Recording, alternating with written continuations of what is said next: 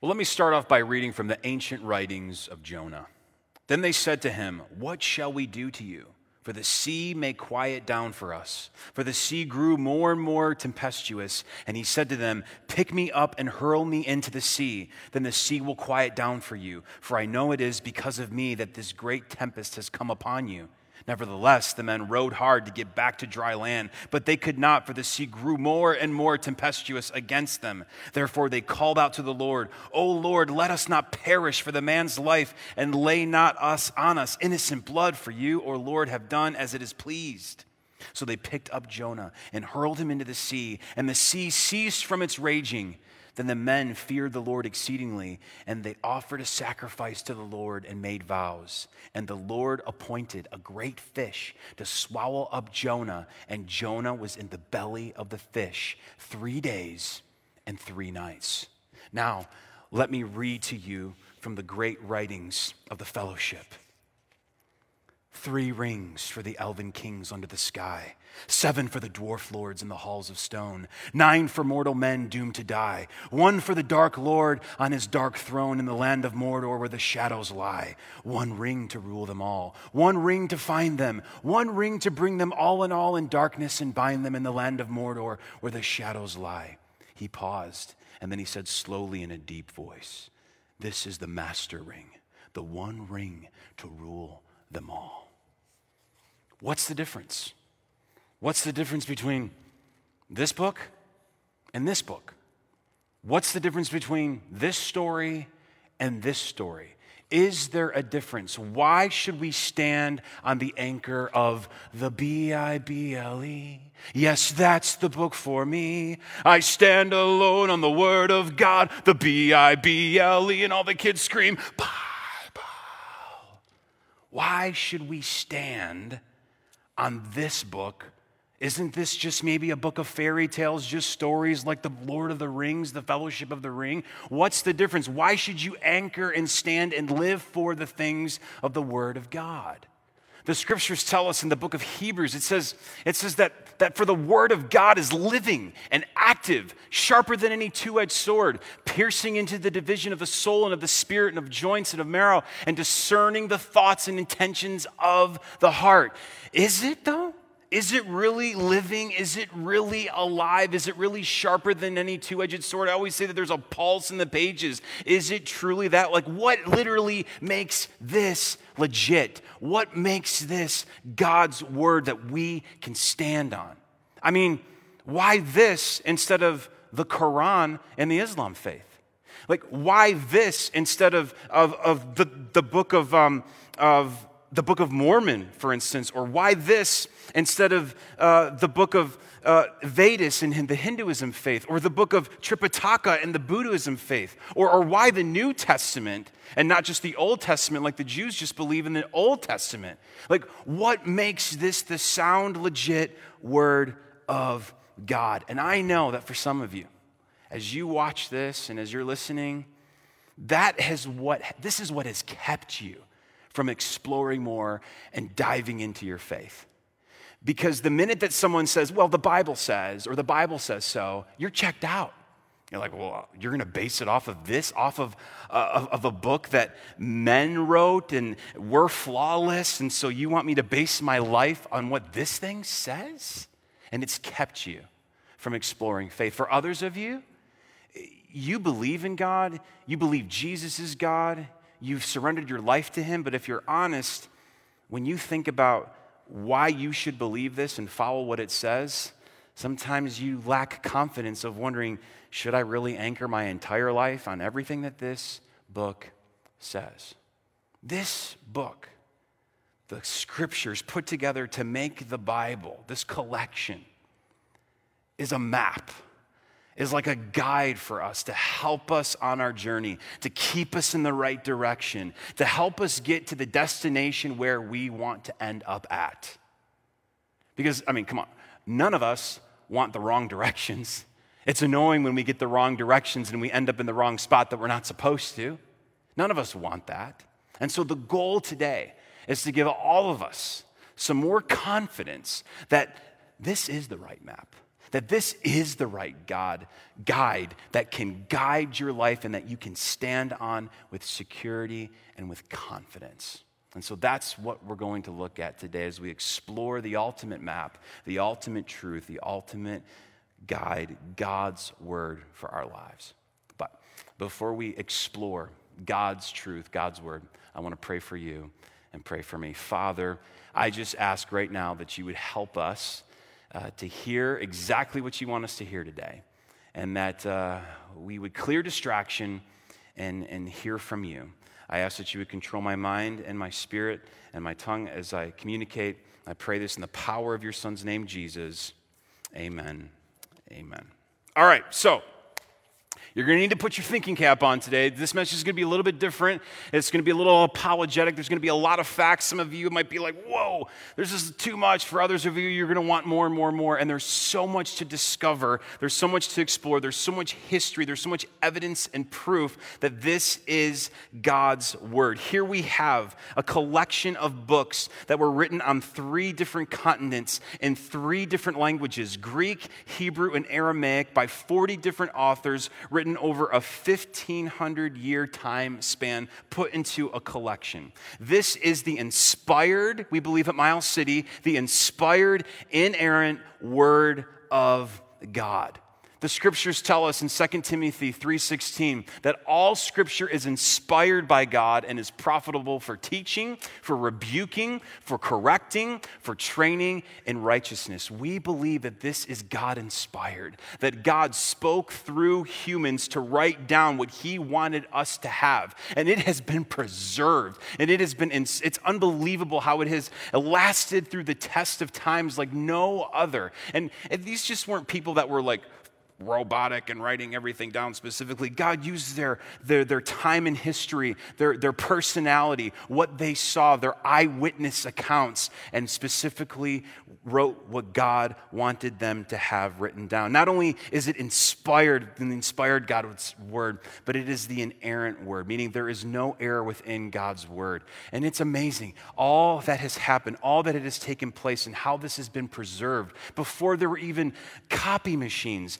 how the, the process that the scribes would do to write on the old papyrus scrolls and writing it down and over and over again. And yes, because humans are humans, are there little teeny flaws of these and thous because of, of, of translational human error? Trivial, yes.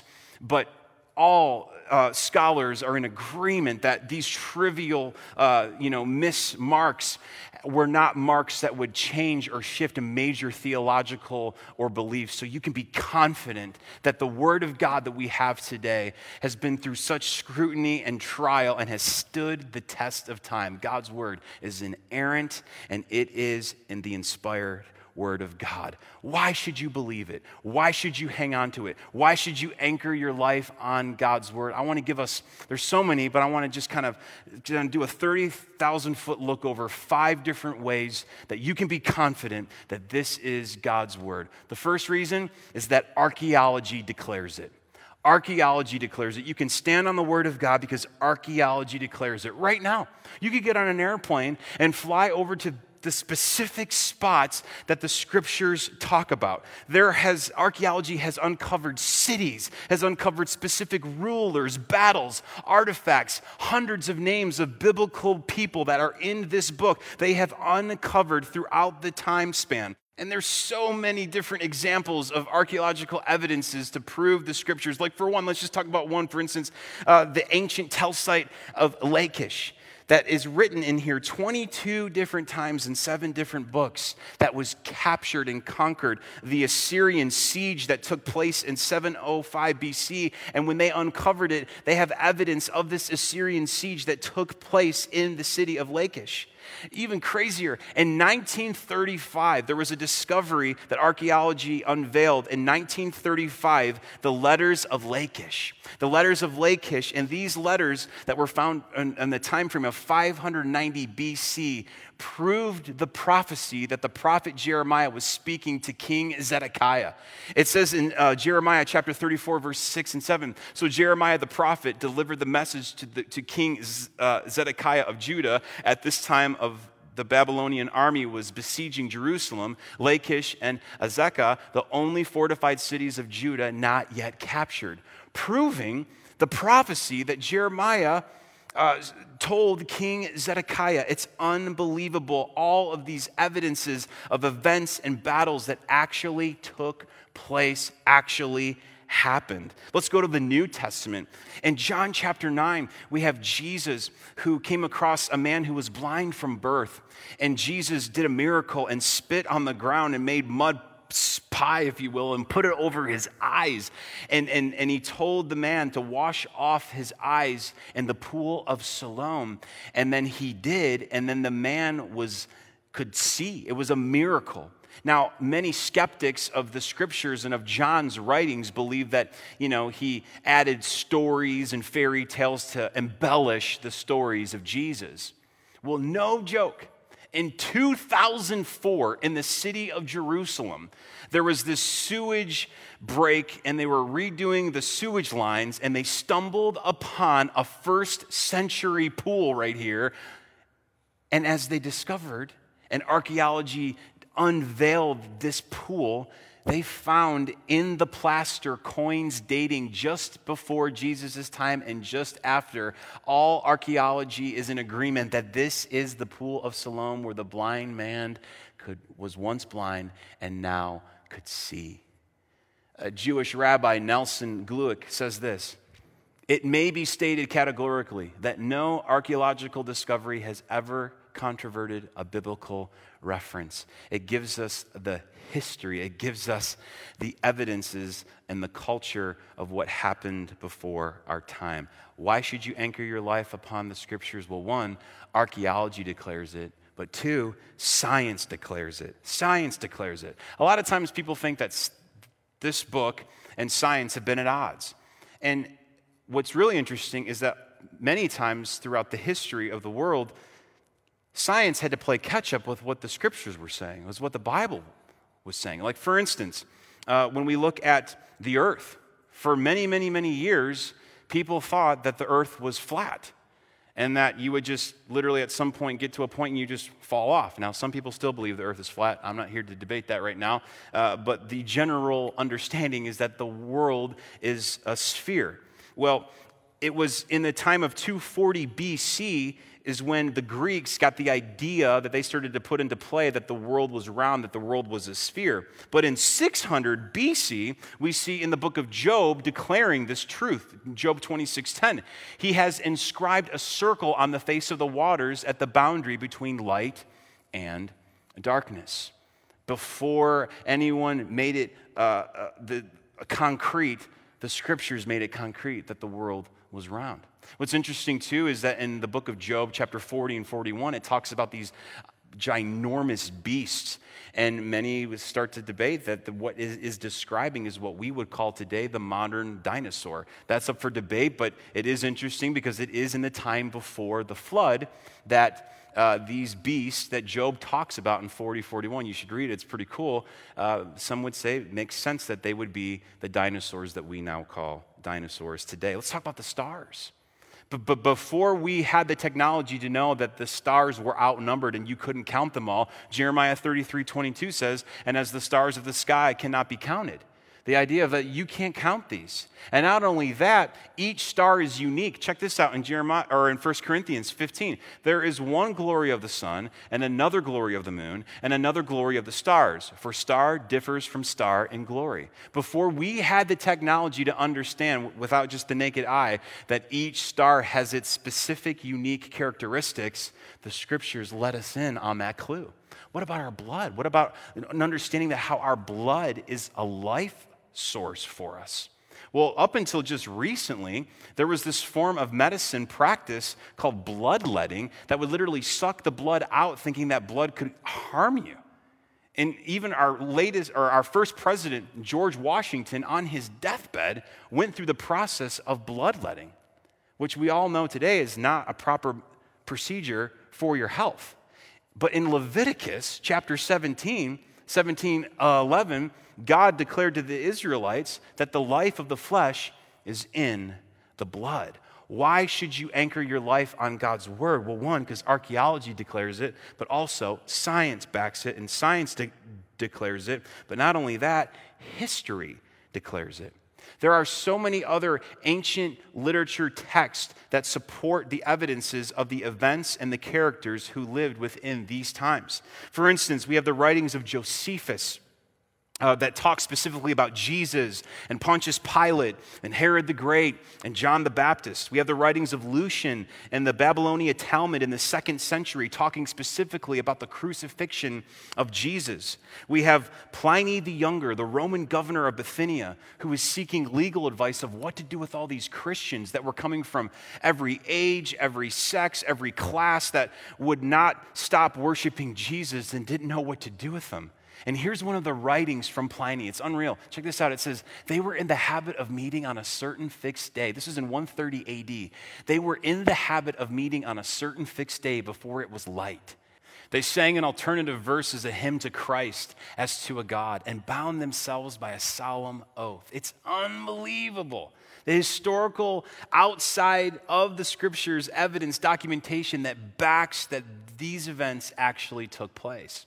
But let's go a little further when it comes to history. Let's talk about the historical documentation that we have that proves that this is the anchor. It's unbelievable. Let's kind of go on a little journey. We got this analogy from the Creation Museum, and they used coffee beans, but we're going to use coins, okay, to show the example of how amazing God's word is because it's a, it's a treasure. So we're going to use coins because we're exploring. It's like a, a treasure hunt. Now, we have the Bible in the center, and we have four other ancient texts. What you got to understand here is that if you were to look all over the world, philosophers, the most prestigious universities believe that these four texts are historical, they're accurate, they're not a bunch of fairy tale. They believe it to be true, and they don't question the accuracy of these four books. But check this out. So, the first book, now I had to make sure that I say this and practice this right because I don't want to say it wrong, okay?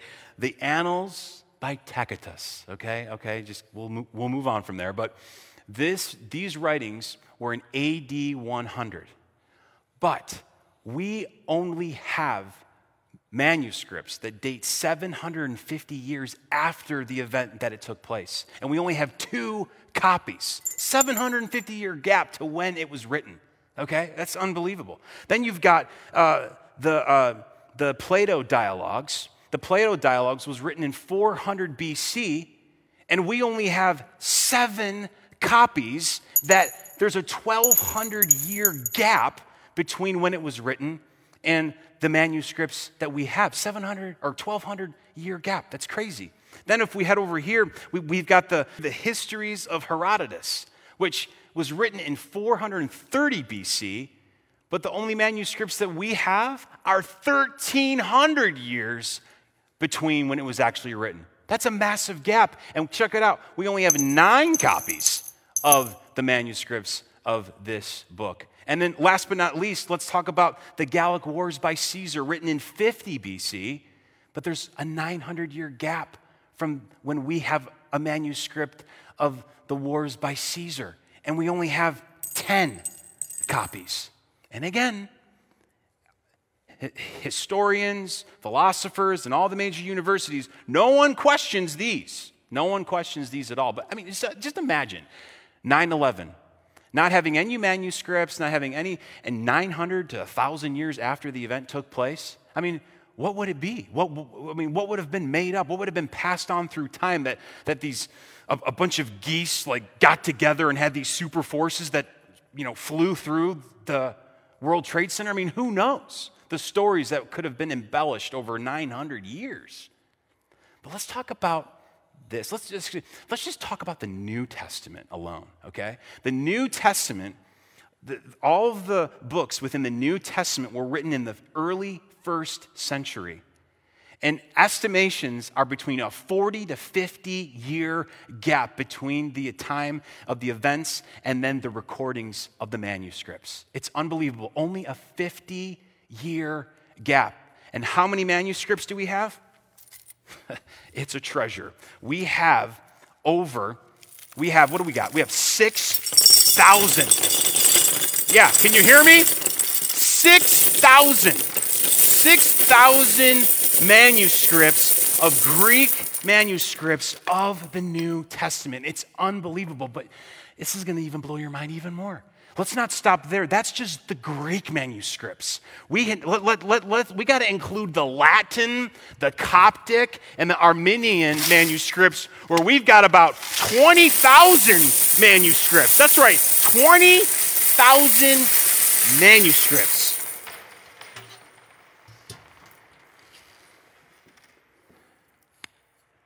And yet everyone questions this. What a treasure. What a gift that we have. If you, why do you anchor your life on God's word? Because history declares it. History declares it. Never doubt the treasure that we have in God's word. Not only does history declare it, but prophecy declares it. Prophecy declares it. The scriptures, this book is filled with so much prophecy. It's laced with so much prophecy. It's, it's just unbelievable. There's over 2,500 prophecies within these pages that are put together. And almost 2,000 of them have been fulfilled. And the other 500 are in process of being fulfilled that we will actually see happen as the coming of Jesus will soon return. It's unbelievable. But let's talk specifically about 300 of those prophecies that were fulfilled by Jesus Christ in the New Testament. Jesus Christ fulfilled 300 prophecies from the Old Testament of the coming Messiah, and he fulfilled every single one of them. So let's just take eight of them, okay? Let's just take eight. He was born of a virgin, so he predicted, he fulfilled a, prophecy before he was even born. Try that, okay? Uh, born in Bethlehem, from the tribe of Judah, began ministry in Galilee, performs miracles, enters Jerusalem on a donkey, betrayal by a friend, sold, 30, sold for 30 pieces of silver when he was betrayed. I mean, come on. It's unbelievable. So if, if one person, mathematically, was to uh, take uh, eight prophecies and, and actually fulfill them and predict them, that would be like 1 in 10 to the 17th power. That's a lot of zeros. How do we even wrap our minds around a number like that? I mean, I'm not a mathematician, but luckily there are mathematicians. And there was a mathematician named Peter Stoner, and he was from Pasadena College, and he came up with this concept that if you were to take the state of Texas and you were to fill it with coins, two feet, like right up to your knee, the whole entire state of Texas, take one of the coins and mark them, blindfold someone, give them as much time as they want, and then they have to just look down with the blindfold on, pick one out, and if they got the one with the mark on it, that's the similar odds of one man fulfilling eight prophecies of the Old Testament. It's unbelievable. Why do we anchor our lives upon these scriptures? Well, because archaeology, archaeology declares it, Science declares it, history declares it, prophecy declares it, and last, Jesus declares it. Jesus declares that this is God's word. Matthew 4 4 says this Man shall not live by bread alone, but by every word that comes from the mouth of God. Matthew 5 17 says this Do not think that I have come to abolish the law of the prophets. I have not come to abolish, but to fulfill. Jesus believed that this was God's word. Jesus believed in the Old Testament. He, he, he talks about Moses and other prophets in Luke 16. He talks about Adam and Eve in Matthew chapter 19. He talks about Noah and the flood in Matthew chapter 24. And then he talks about Jonah and the whale, like we read in the very beginning in Matthew chapter 12. Here's what he says He says, For as Jonah was in the belly of the great fish for three days and three nights, he uses that story to predict another prophecy that he will fulfill. He says, So will the Son of Man be in the heart of the earth for three days and for three nights. But he wouldn't stay in the earth. He would rise from the earth. He would rise from the dead and conquer the grave once and for all. Why do you anchor your life on this? It's because Jesus declared it. Jesus declares it to be God's inspired word of God. Now, again. If you're still hanging on with me, some of you, still not enough. And this still will keep you and make you check out of exploring God and exploring Jesus. And here's my challenge for you don't let this check you out of exploring who Jesus is. The foundation of our faith is based on God's word, on his scripture. But not only that, it's based on an event that actually took place the resurrection. The New Testament wasn't even compiled until after Jesus ascended into heaven. So the event of the resurrection, you need to explore. And we say this all the time. But when you explore if Jesus truly rose from the dead, then it allows you to get all your other questions answered. And then it allows you to look at this and have even more confidence that this is the anchor, the inerrant, inspired word of God. Don't stop exploring. Don't allow this to make you check out of exploring faith in Jesus. Keep exploring. Let's recap. Why should you stand alone on the Word of God? Because archaeology declares it, science declares it, history declares it, prophecy declares it, and Jesus declares it. Wait a second. There's one more. I forgot, I almost forgot. I declare it. I declare it. I've seen the Word of God transform my life. I've seen this Word of God transform my wife's life. I've seen it transform my friends' lives. I've seen it move people supernaturally in ways that I can't even explain. I've seen people find healing. I've seen people find freedom. I've seen people find comfort and peace that surpasses all understanding. I have felt the pulse in the pages. I have felt the sharpening of it shaping me and guiding me. I have felt it pulling me off of the cliff from going off the deep end to bringing me on the path that God has for me. I've seen it work. And if God can transform me, whew, that's some serious evidence. Some of you know exactly what I'm talking about. You have felt the transforming power. And I want you to hear me because this is so important. The evidence of your life allowing God's word to transform your life is bigger than you'll ever know. In fact, for many, that means more than uncovering an archaeological site and, and uncovering some artifact. But when people see God's work uncovering and dig and wipe the dust out of your life and dig things out of your life and see the transformation out of your life, that evidence is so much bigger than any other evidence that I could have thrown out at you today. Be the evidence. Are you allowing God's word to transform your life so that you can be the evidence? Be encouraged today. Leave this video today having confidence that you can stand on God's word, that this is the right guide, that this is the right map to get you in the right direction, to get you to the ultimate destination for your life here on this earth and when you leave this earth. Are you anchoring to God's word today? Maybe for some of you, it's time to pick it up and dust it off and begin rereading it. Or for some of you, maybe it's reading it for the very first time for yourself. For others of you, maybe through this talk, you've heard of the evidences being declared through science and history and archaeology and prophecy, and, and something clicked in your mind like, wow, this is true. This really is true. But you've never believed it for yourself, you've never received it for yourself. If you haven't, I want to give you that opportunity right now. So, wherever you're at, wherever you're watching, in the quietness of this moment, I want to remind you that the scriptures say that if we get to the point to believe that Jesus is God and that he died and rose again for us, he's the only one that can take our sins away.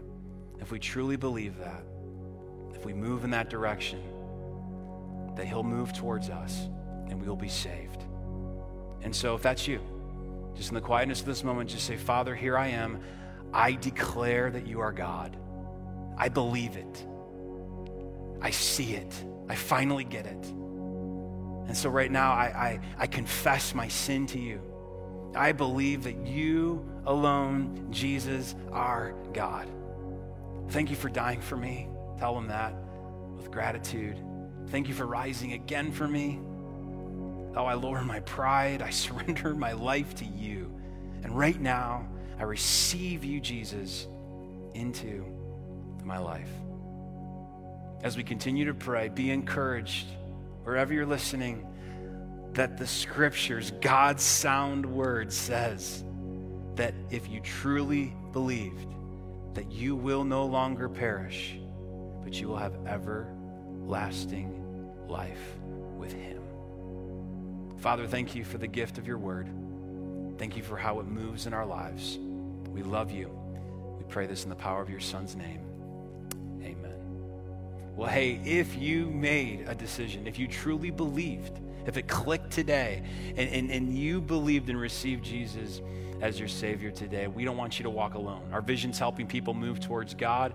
Imperfect, we don't have all the answers, but trying to move towards Him. And we would just love to celebrate with you. So just text the number to the, uh, just text the word to the number on the screen, and we would just love to celebrate with you and answer any question that you might have.